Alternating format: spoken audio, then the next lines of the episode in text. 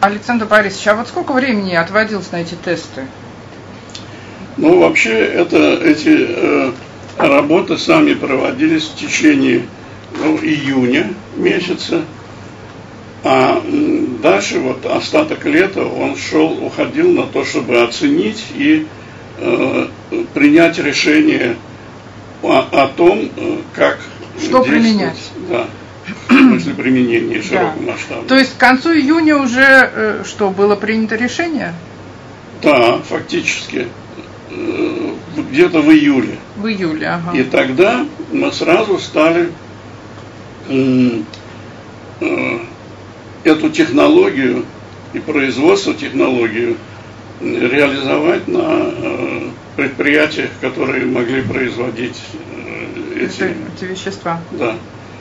Мы а где, где это было ре, реализовано, как? Вот мы обратились в Стерлитамак, который этот э, поликатион угу. производил, и в Дзержинск, который производил полиакриловую кислоту, ну и ее сополимер с э, акриламидом. Э, и в Дзержинске же, вот, в на заводе «Оргстекло» э, организовали производство самой рецептуры. И э, эта рецептура э, в форме такого раствора уже готового к применению транспортировалась цистернами по железной дороге из Дзержинска в Чернобыль.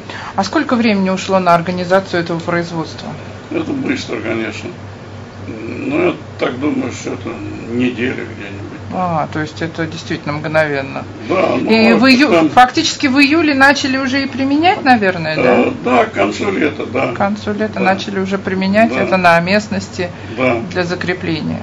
Но в основном, конечно, стали применять э, следующим летом, с самого начала, э, и уже применяли на больших территориях, э, вблизи тех мест, ну тогда уже мониторинг весь был более-менее ясен, где это было наиболее существенно и важно.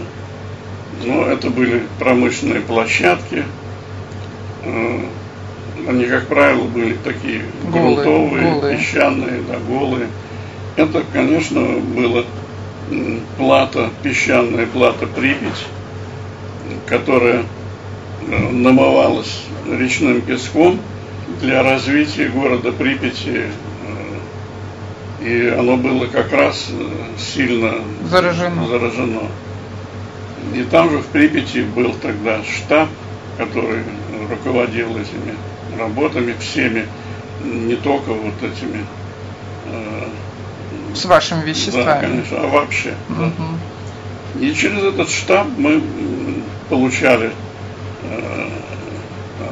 технику, оборудование и проводили эти, ну, фактически уже работы практические. Угу. Но основная, конечно, доля в этих работах э, она упала на сотрудников института э, неорганических материалов имени Бачвара. Вот институт сейчас существует э, недалеко от Курчатовского института. И там был такой коллектив молодых людей, э, которые были призваны для проведения работ в Чернобыле. И э, часть этого коллектива э, участвовала как раз в работах, связанных с нашими рецептурами. Угу. И они, э, используя любую технику, которая была доступна, это и поливочная техника военная была, и гражданская, и специальные такие для разлива э, жидкостей огромные автомобили емкостью там уже десятки тонн. И с помощью вертолетов вот это все они uh-huh. делали. Поначалу вместе с нами, а потом и независимо от нас. И фактически вот этими усилиями были закрыты большие территории. Ну, там оставались, конечно, и, э, и исследовательские работы, связанные с тем, что вот на смену этой, э, этого мероприятия должно было, было приходить мероприятие по естественному э, такому зарастанию этих территорий. И это все вот делалось и вместе с украинскими. А что там, травку сеяли? Э, травка на таких грунтах не очень хорошо. И должна быть специальная травка, ну вот там такие травы биологи выявляли, а, донник какой-нибудь. Ну, вот такие, То есть там и биологи работали, когда вот надо было да. осуществлять такие работы?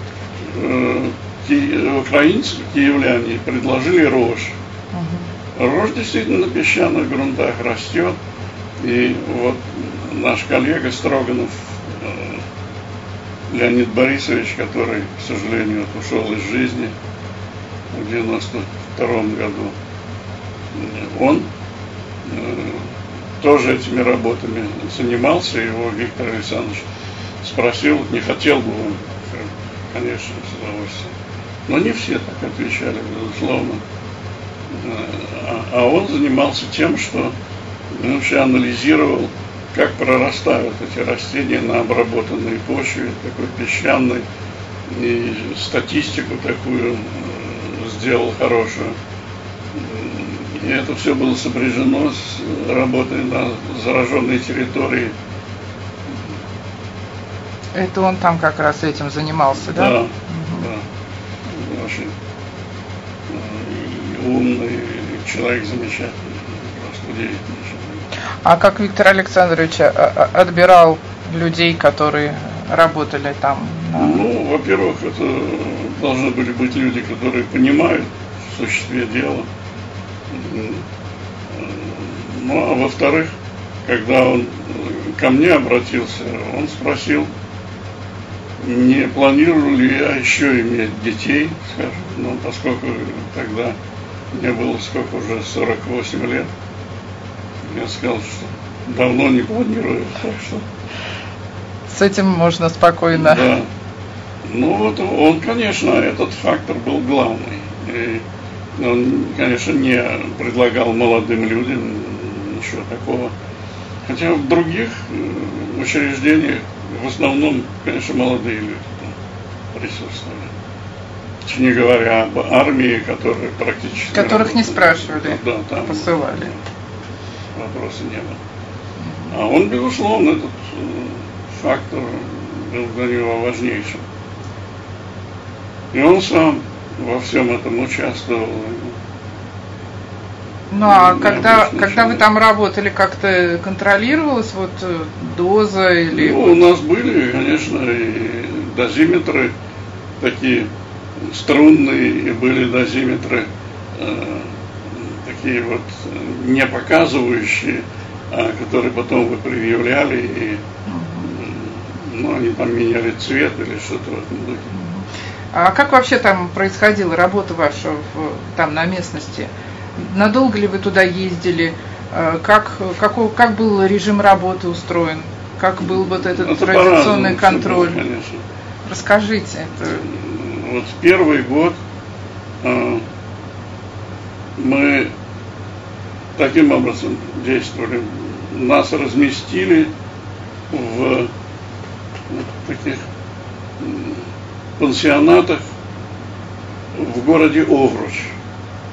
Это примерно 100 с небольшим километров от Чернобыля.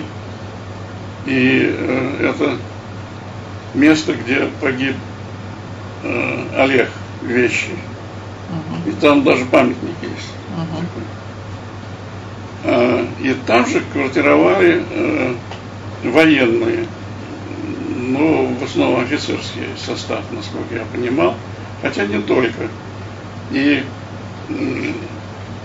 утром, ну, я сейчас не помню точно, но вообще распорядок был такой очень регулярный.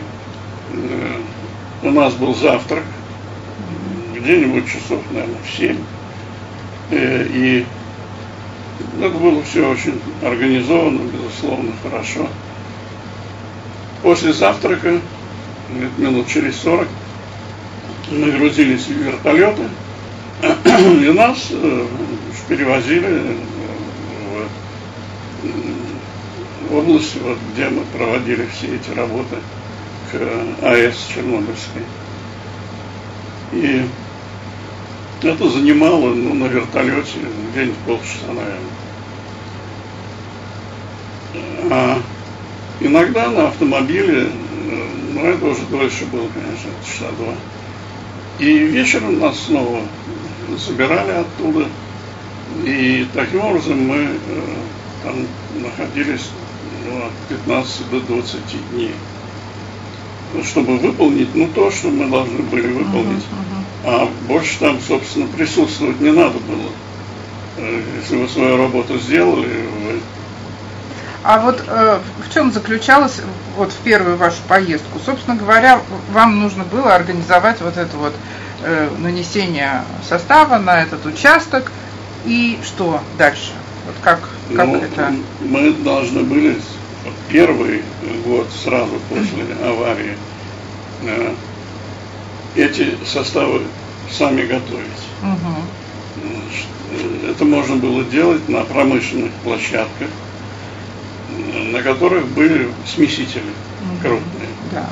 Ну, где-нибудь там от куба до пяти кубов.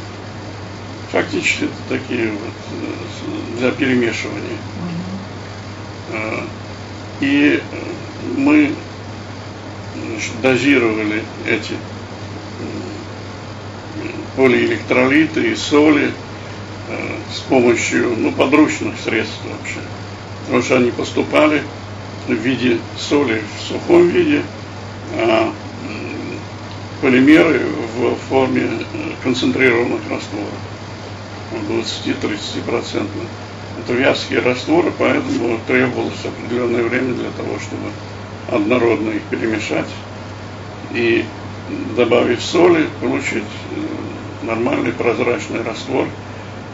Проблемы могли быть в том, что если вы либо соли недостаточно вводите, ошибаетесь, э, возникал вот этот нерастворимый продукт и такой козел, с которым вы Сделать на первый взгляд справиться не можете. Но вот если это латекс, то это э, надо оттуда доставать все буквально там с отбойными молотками.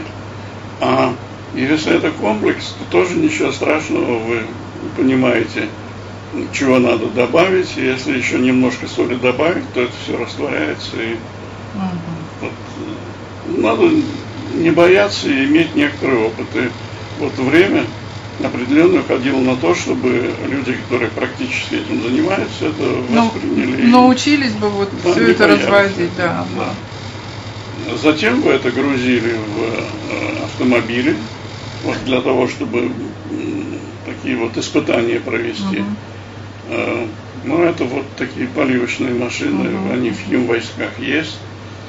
Э, и эти автомобили ехали э, на эту площадку, и мы контролировали, чтобы они да, равномерно разливали. Угу. Это уже фактически был такой прообраз нормальной технологии, потому что автомобили тоже использовались ну, для локальных таких. А какую площадь э, вот вы использовали для вот этого тестирования?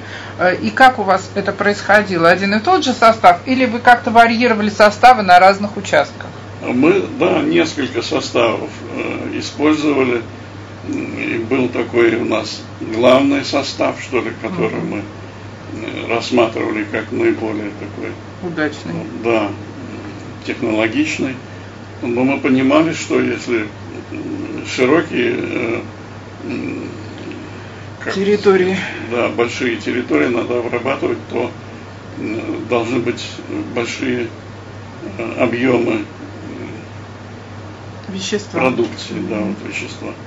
поэтому мы использовали и не только вот, полидиалил диметиламоний, катион, который производился в стерлитамаке, ну и э, такие олигомерные продукты, которые используются часто как утвердители для эпоксидных смол, это олигомерные амины, которые производились в разных, э, там, на разных предприятиях, и мы их оттуда брали при проведении испытаний в количествах необходимых, чтобы площадку, ну, примерно э, там, соток 10 закрыть.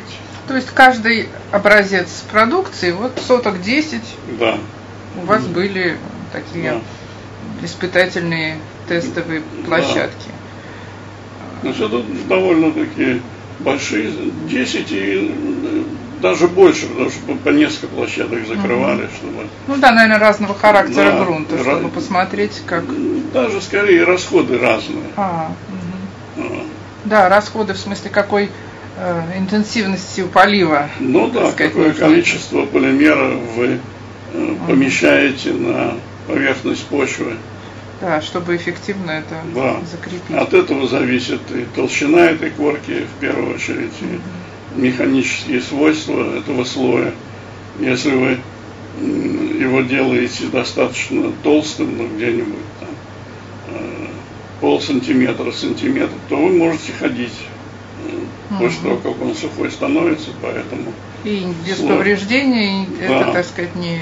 Даже не... по мокрому, когда он становится пластичным, только ваши отпечатки остаются, все. Ну, конечно, если вы будете прыгать там и специально лопатой, вы это все сделаете. Но мы быстро установили, что этот слой хорошо залечивается после пропитки водой. В результате даже просто дождя он заплывает. И это такие самозалечивающиеся системы фактически. А э, сколько, э, ну, так сказать, какова была, ну, что ли, прочность? Прочность, наверное, этих слоев, как они, вот, они держали поверхностную, дисперсную, так сказать, э, материю, чтобы она не разлеталась. Ну, а все остальное, там, растительность, вот как и сколько времени могла эта пленка держать эту поверхность? Вот это, это такой вопрос э, очень важный, потому что рассчитывать на то, что это само зарастет, почти невозможно, потому что в первую очередь вы должны зафиксировать открытые участки, угу. на которых нет Ничего не растет. серьезной растительности. Да. Нет, ну может быть клочковатые что-то такое, угу. все равно. А, и тогда, конечно, мы должны были рассчитывать на то, что эти средства долговременные. И а, поэтому в первую очередь выбирали в качестве таких средств устойчивые полимеры по отношению к внешним воздействиям атмосферным. Это карбоцепные полимеры, которые не разрушаются сколько-нибудь быстро э, почвенной э, вот этой вот э, фауны и флорой. И мы находили эти участки ну, спустя, например, там, два года после этого дела. А наши коллеги, которые и позже работали там из Бачаровского института, они говорили, что пять лет это можно гарантировать вполне. Угу. То есть пять лет это держится пленка?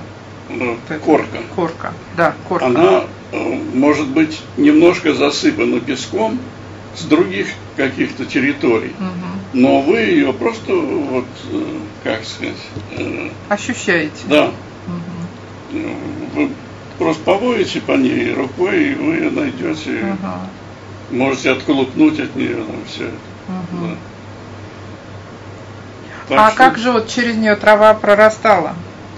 Если этом? вы специально высеваете траву, вот как мы это делали на плато Припяти, вот рожь, например, угу. как это делалось? Вы гидросеялку используете, такой барабан, который тащит, тащит трактор, и он так крутится, этот барабан, в него забрасывают органическое удобрение немного, вот, потому что без него совсем на uh-huh. песке это плохо. И заливают, вот, э, забрасывают семена, которые нужны, uh-huh. и э, заливают туда вот эту рецептуру. Это все А, перемешивается. всё- и все сразу Да, высевается. и э, с помощью насоса, который выкачивает э, вот эту всю смесь, такие насосы их называют, это фекальные насосы. И э, вы покрываете большие территории. Вот трактор за один проход, он покрывает полосу, ну, где-нибудь там метров 20 шириной. Мгм. И э, вместе с семенами. И через какое-то время эти семена прорастают. и И они там растут и на следующий год. Нет, семена Это э, однолетние. надо, надо высе- снова высевать. А как же вы- снова высевать пленка? Тогда корка-то нарушается. Но если рожь, то это э, вообще такое однолетнее растение, Мгм. которое, хотя самосевом, конечно, что-то там может э, происходить, Да.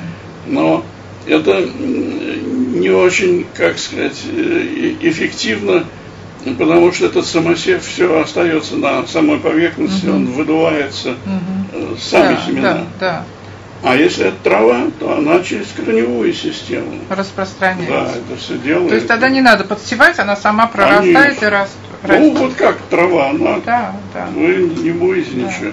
да. Но правда и злаковые, если вы не будете их убирать, они будут э, снова прорастать, но с каждым э, сезоном все меньше и меньше.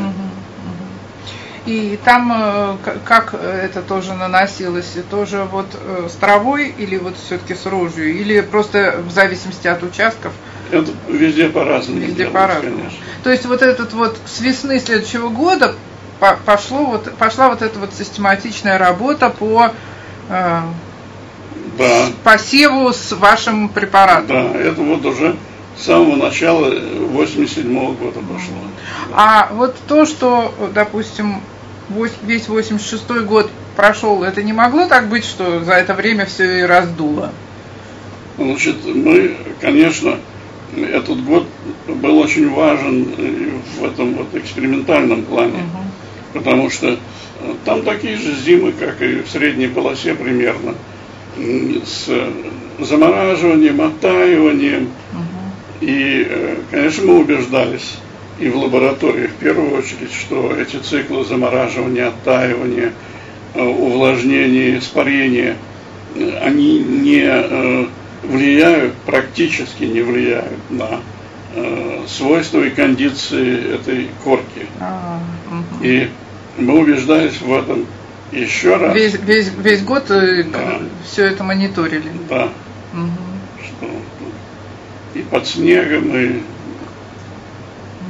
это, это все вообще оказалось очень технологичным, действительно.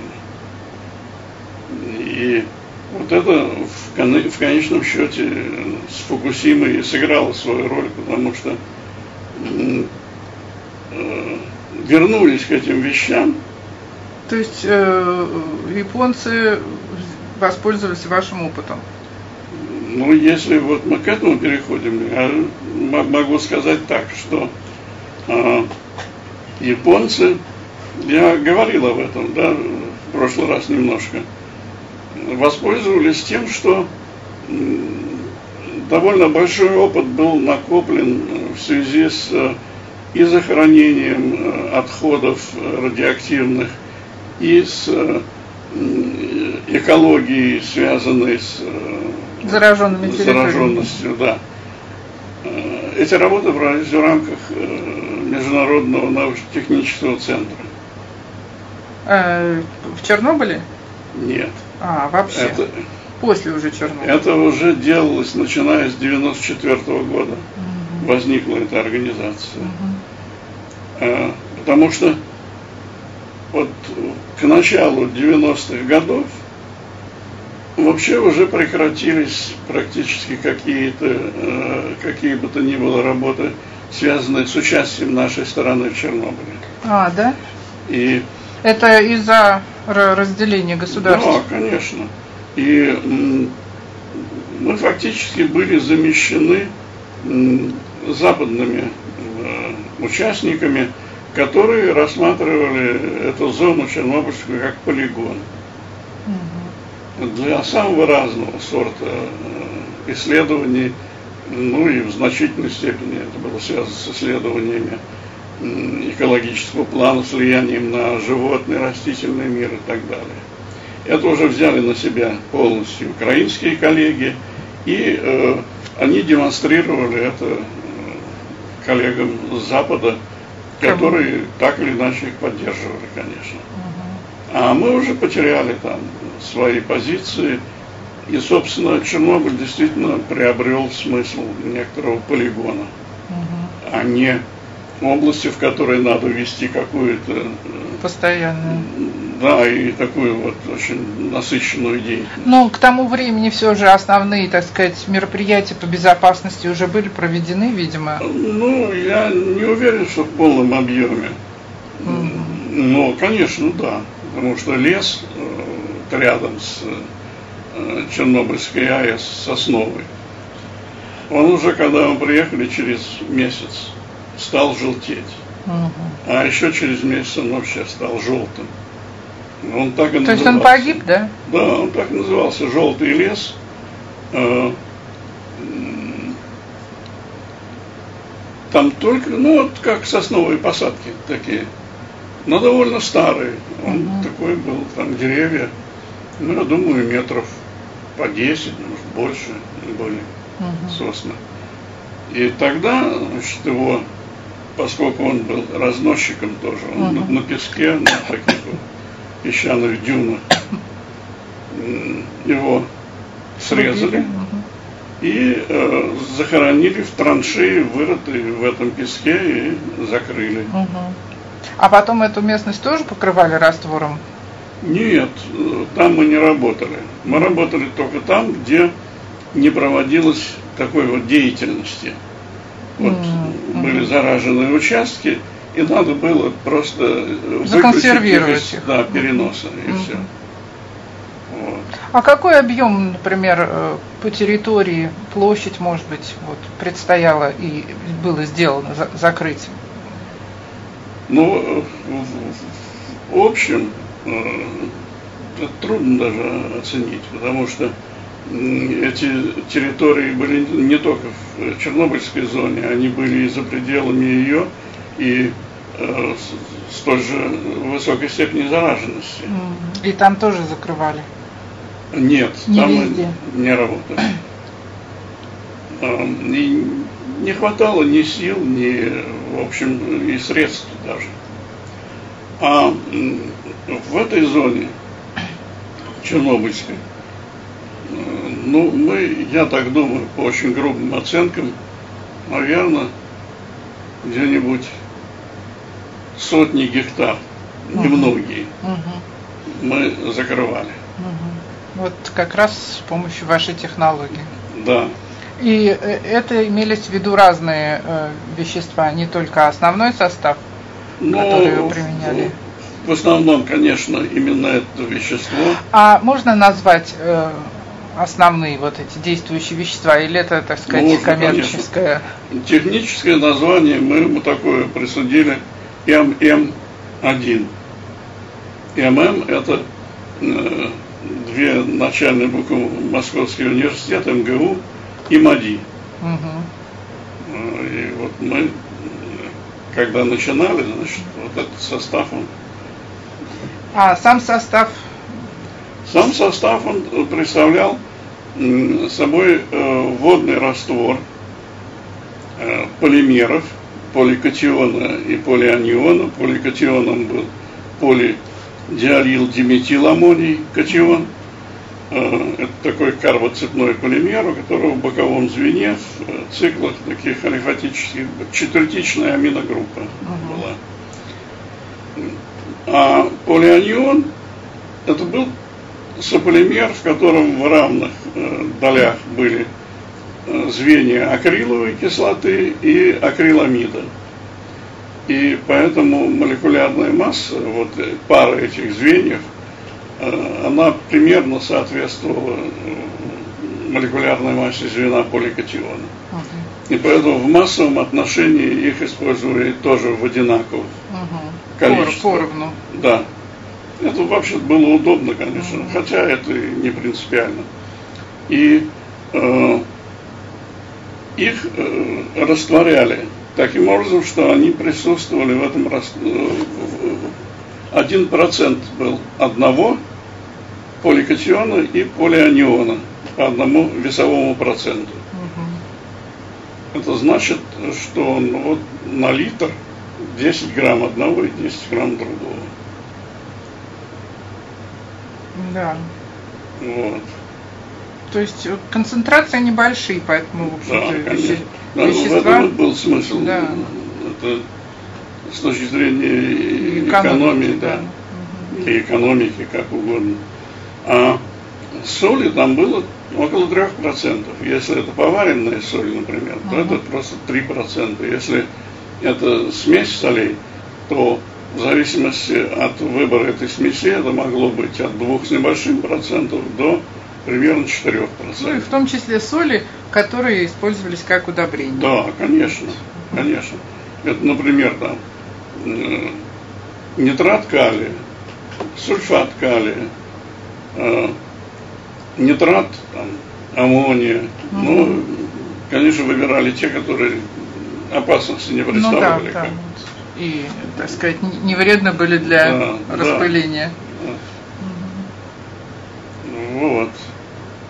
И э, вот э, университетские, э, так сказать, сотрудники ездили вот в 86 и 87 году или позже тоже кто-то бывал там, смотрел, э, так сказать, Нет, налаживал? два года. Два года, да? да. А второй год, э, как, какой, так сказать, какова ваша функция там была, наблюдать за уже технологическими работами?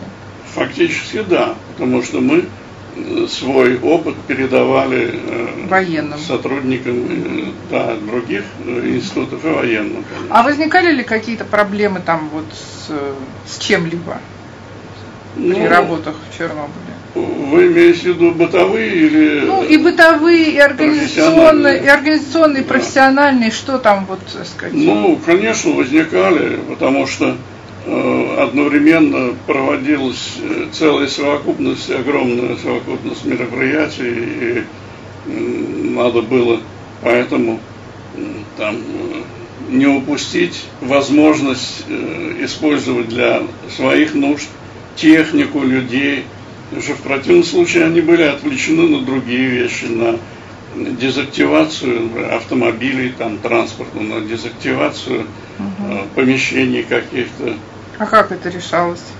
Ну, в принципе, это решалось э, э, вместе с э, администрацией, которая тоже создавалась вот с полномочиями государственной комиссии. Угу.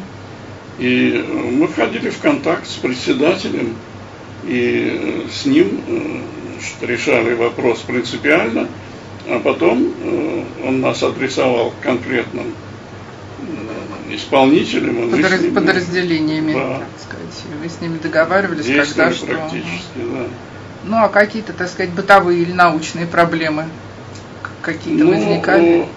Проблем, связанных с самими рецептурами, ну, практически у нас не было. Но только, может быть, с поставками каких-то альтернативных веществ. Uh-huh. Но и то на стадии проведения испытаний. Э, потому что у нас не все так четко, что вот вы заказали и вы ну, да. получили. Значит, вы могли получить спустя там э, месяц, например, там, или две недели. И фактически... Но это задерживало работы. Ну да, но на стадии испытаний это не было, как сказать, э, критично, что ли.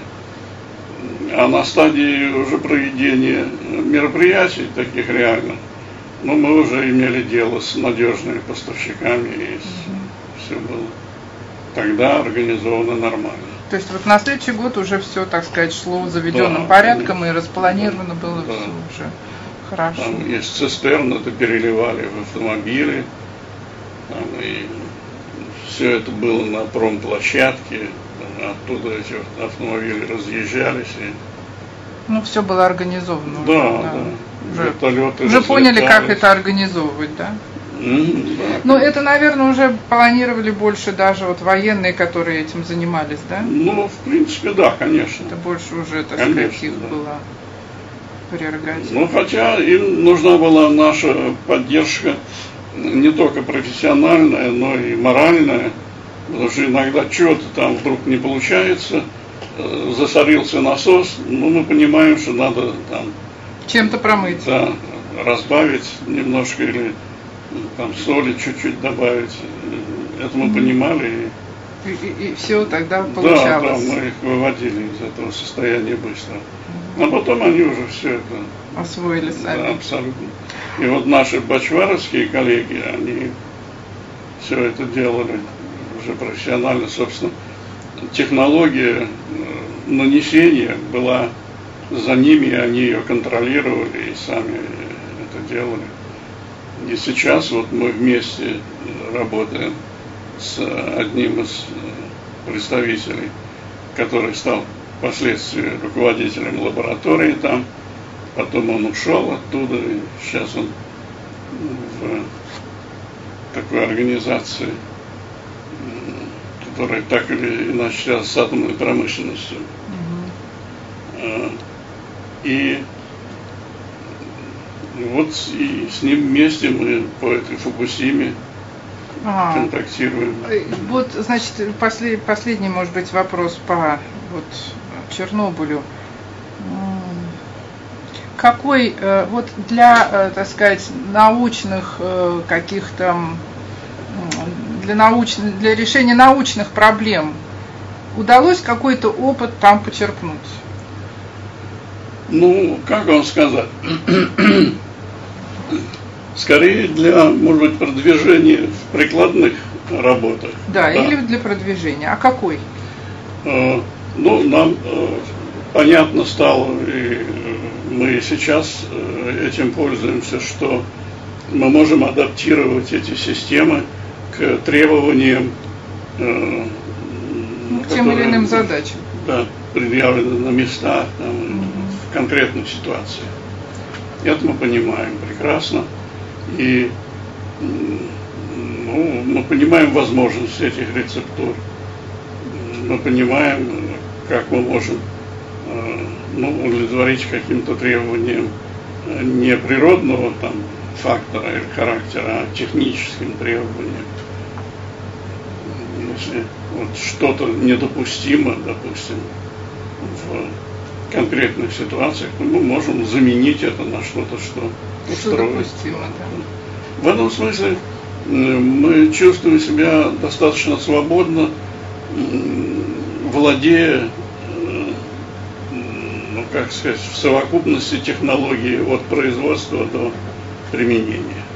То есть это вот дало действительно такой большой опыт э, технологического Да. такого применения, Да. технологичности.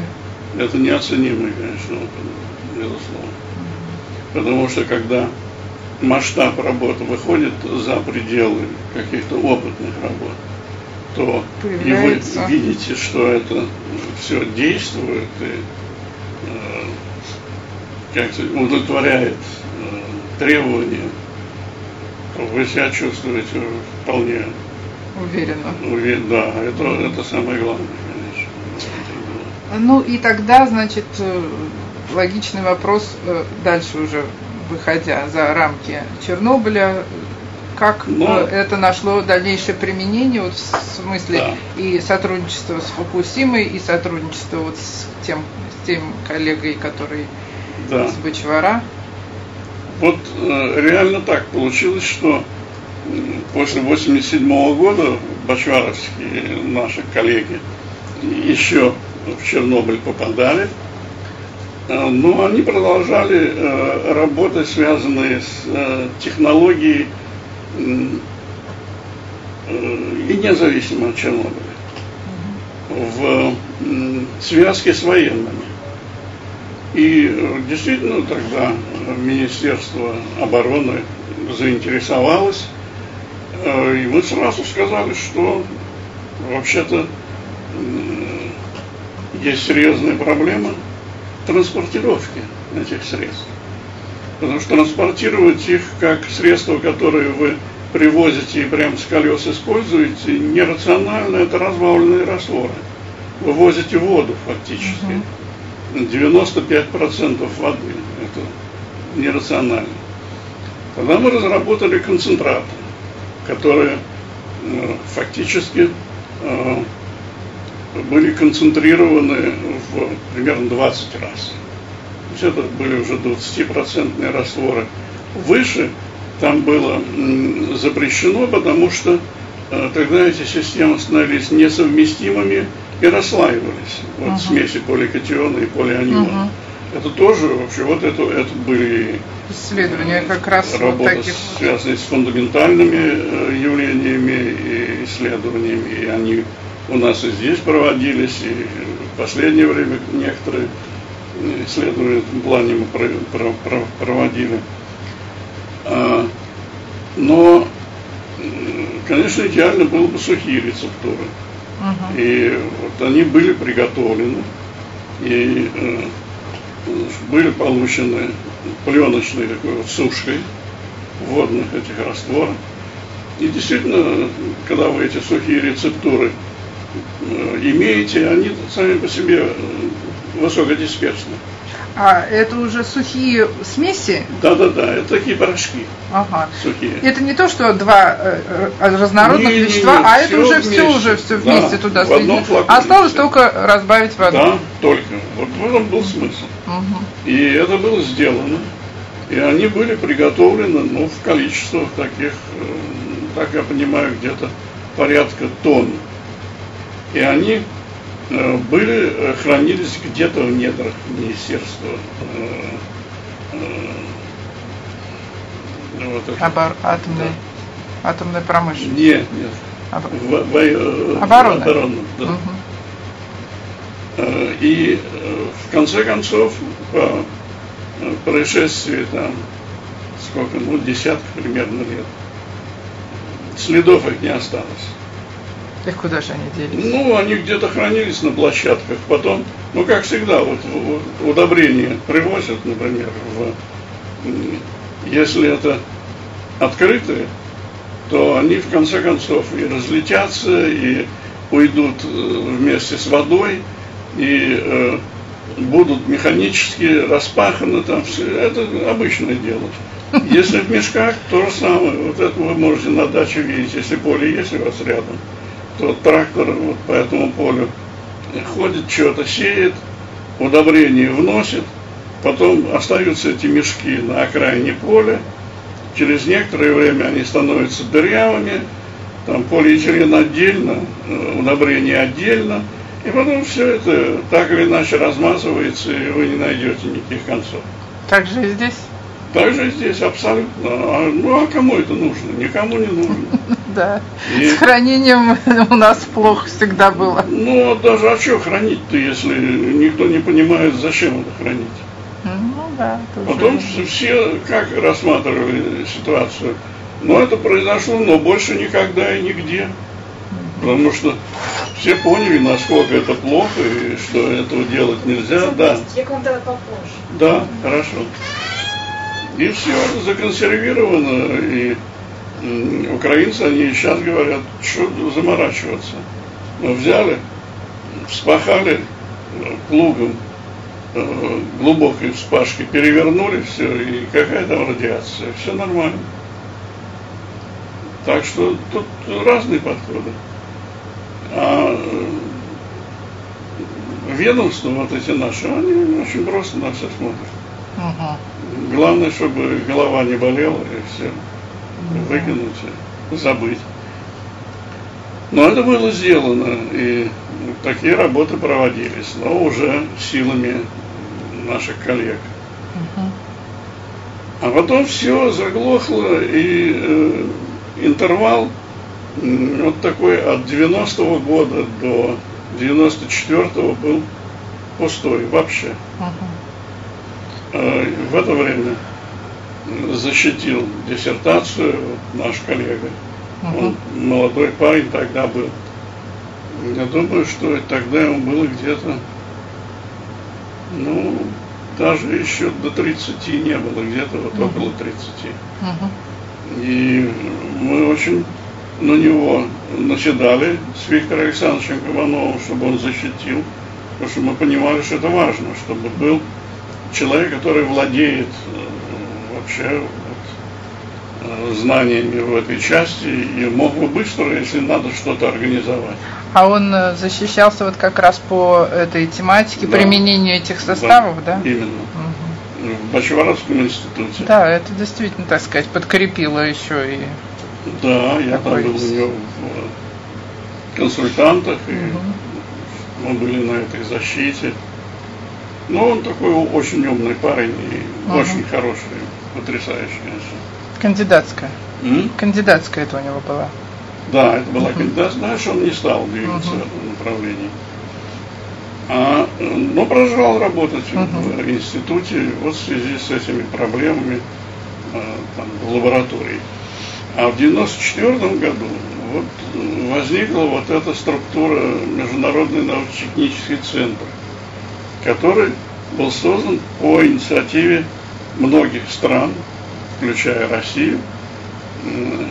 Туда Америка, конечно, входила, Япония, Европа, Европейский Союз, ну и некоторые другие страны, Канада, там, ну, uh-huh, развитые uh-huh, страны. Uh-huh. И они вносили некоторые взнос, и этот взнос использовался для поддержки проектов, которые ну, проводились под эгидой вот этого Международного научно-технического центра. В области? В области атомной промышленности. Угу. Там вообще-то широкий был спектр э, проблем, но э, очень большая часть была связана с тем, как оперировать с этими с этой заразой. Угу. Как То есть ликвидация последствий фактически. Да, как ликвидировать. Ну и как с экологией это может быть увязано. И э, этот центр вообще-то создавался в значительной степени для того, чтобы, вот я говорил, наверное, отвлечь наших специалистов, которые работали в атомной промышленности, от того, чтобы они Э, стремились попасть на развивающиеся комплексы атомной энергетики в других странах, которые считались не очень надежными. Ну, такими как там Египет, например, там, Иран, Ирак. А, и вот они тогда сказали, давайте, а мы будем их поддерживать и финансировать. И они могут удовлетворять свои научные интересы в рамках вот этих проектов, грантов. И это было принято, и Россия вступила в это сообщество. И э, с 1994 года они открыли вот э, эту систему проектов. Но в эти проекты могли включаться или заявляться те э, организации, которые э, прямо э, имели дело с атомной промышленностью. Университет, например, не мог.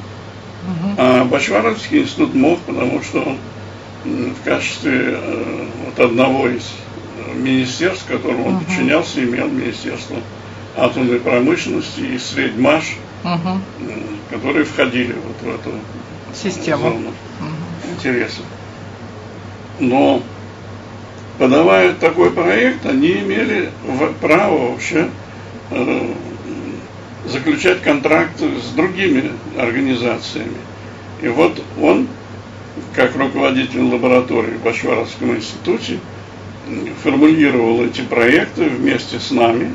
Uh-huh. А мы были там в роли соисполнителей у него. И он был там главным, или как сейчас, я не знаю. Руководитель проекта. Да, principal investigator. И э, так продолжалось у нас вообще э, вплоть до где-то начала вот этого века. А ну, какие это были проекты? 2005 2006 Какая тематика вот была уже по этим проектам? Она такая и была, ликвидация последствий. Ага, да, вот и э, была переработка угу. загрязненных угу. э, вот этих отходов. И в эту переработку мы, мы также вкладывали свои усилия. Угу. Мы включали э, те же самые поликомплексы в качестве флокулянтов, которые позволяли при переработке загрязненной почвы, вот вы ее зафиксировали, угу. через некоторое время вы можете ее, этот слой снять и переработать, э, выделив оттуда самую зараженную фракцию угу. и э, вернуть в оборот остатки. Да. А, а самая зараженная, она составляет, например, 5%. Поэтому угу. Понятно, да, что это... объемы захоронения совсем другие. Да, это существенный такой момент. Да, и вот мы разрабатывали вместе с ними эти технологии обогащения там, угу. и переработки. И э, сначала нас поддерживали там коллабораторы, э, американцы, потом японцы, потом опять американцы, потом э, мы через CRDF э, частично проводили эти работы с американцами с Брукхевенской лабораторией. Ну, в общем, довольно много было продвинуто и сделано в этом плане. И для нас это было очень полезно, потому что мы оборудование получали. Угу, да. Оттуда не бог весь, конечно, на какие суммы, но по тем временам это были там ну, 30 тысяч долларов на ну, спектрofотометры, да, скажем. На 90-е голодные годы, голодные да. для науки, это было да. существенно. Было здорово. Да. Вот. И э, все это так постепенно притухало, и где-то к э, под концу 90-х. Нет, не 90-х даже, а вот Десятых. этого первого десятилетия ага. практически совсем притухло. Угу. И тут Фукусима. Понятно. И тогда японцы взяли эти проекты, э, отчеты по проектам МНТЦ за, ну сколько там получалось, ну лет за 15, угу. с 95-го там года до 2010-го. Угу. И э, таких проектов оказалось э, около так, тройки тысяч. Их было очень Они не были большой мощности, ага. но эти проекты э, были связаны не только с Россией, но туда входила, Украина уже была отдельно, там своя была система uh вот, э, таких поддержек. А э, Казахстан, Киргизия, э, ну, еще что-то такое. Mm-hmm. Но это был серьезно уже Казахстан, там Семипалатинск. Да, там тоже надо Да, и у них опыт следить. свой был, и мы с ними сотрудничали всегда. Mm-hmm. И, э, Поэтому много таких проектов было. Они их просеяли и отобрали из них около 20. А наших проектов там они вот шли... Э, Чередой. Да, такой. Было три. И все они три прошли угу. в этом отборе. Один из них был связан с дезактивацией помещений – а два с э, грунтами и территориями. Uh-huh. И все три прошли. И э, тогда нам было предложено значит, вот в рамках э, такой конференции локальной, воркшопа э, в МНТЦ здесь, в Москве, с э, присутствии японцев, которые э, анализировали это дело, рассказать о существе своих работ – и после этого, значит, как-то попытаться принять какие-то решения. Э, и это было сделано в декабре прошлого года. И э, мы это сделали так, там, значит, один был доклад от Михейкина, от нашего партнера, угу. другой от Ярославова профессора, который включился в эти работы вообще вот тому назад так активно по другим проблемам, но он владеет этими вещами. И я, вот мы втроем И э, Рогачева Валентина Борисовна в этом участвовала. Угу. Тоже, естественно, она с самого начала во всем этом э, активно очень принимала участие. И ее как раз экспериментальные работы, они были заглавными угу. э, МНТС проектах. Да. И э, после этого значит, э, было еще отсеяно сколько-то проектов и проведен такой воркшоп в Японии. Mm-hmm. Это уже мы туда ездили в феврале этого года. Там мы рассказали, но японцы не очень торопились. И, э, собственно, год прошел, это 11 марта произошло mm-hmm. прошлого года. Э, и потом еще отсеяли, и э, там получилось примерно, наверное, проектов 5, а может быть 4 от России. И все, оба наши прошли проекты тоже.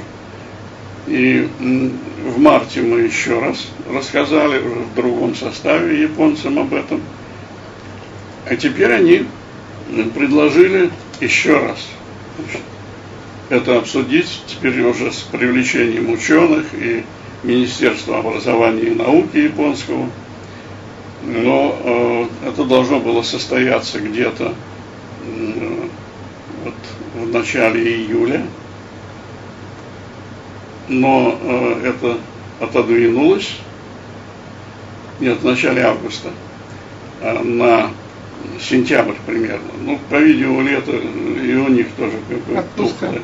Да. И параллельно с этим э, МНДЦ объявила конкурс на вот новые проекты, э, из которых вот из четырех таких проектов вроде наши нам было предложено с формулировкой, но именно такой, которую мы всегда давали нашим работам, то есть надо понимать так, что не имеют в виду именно эти вещи.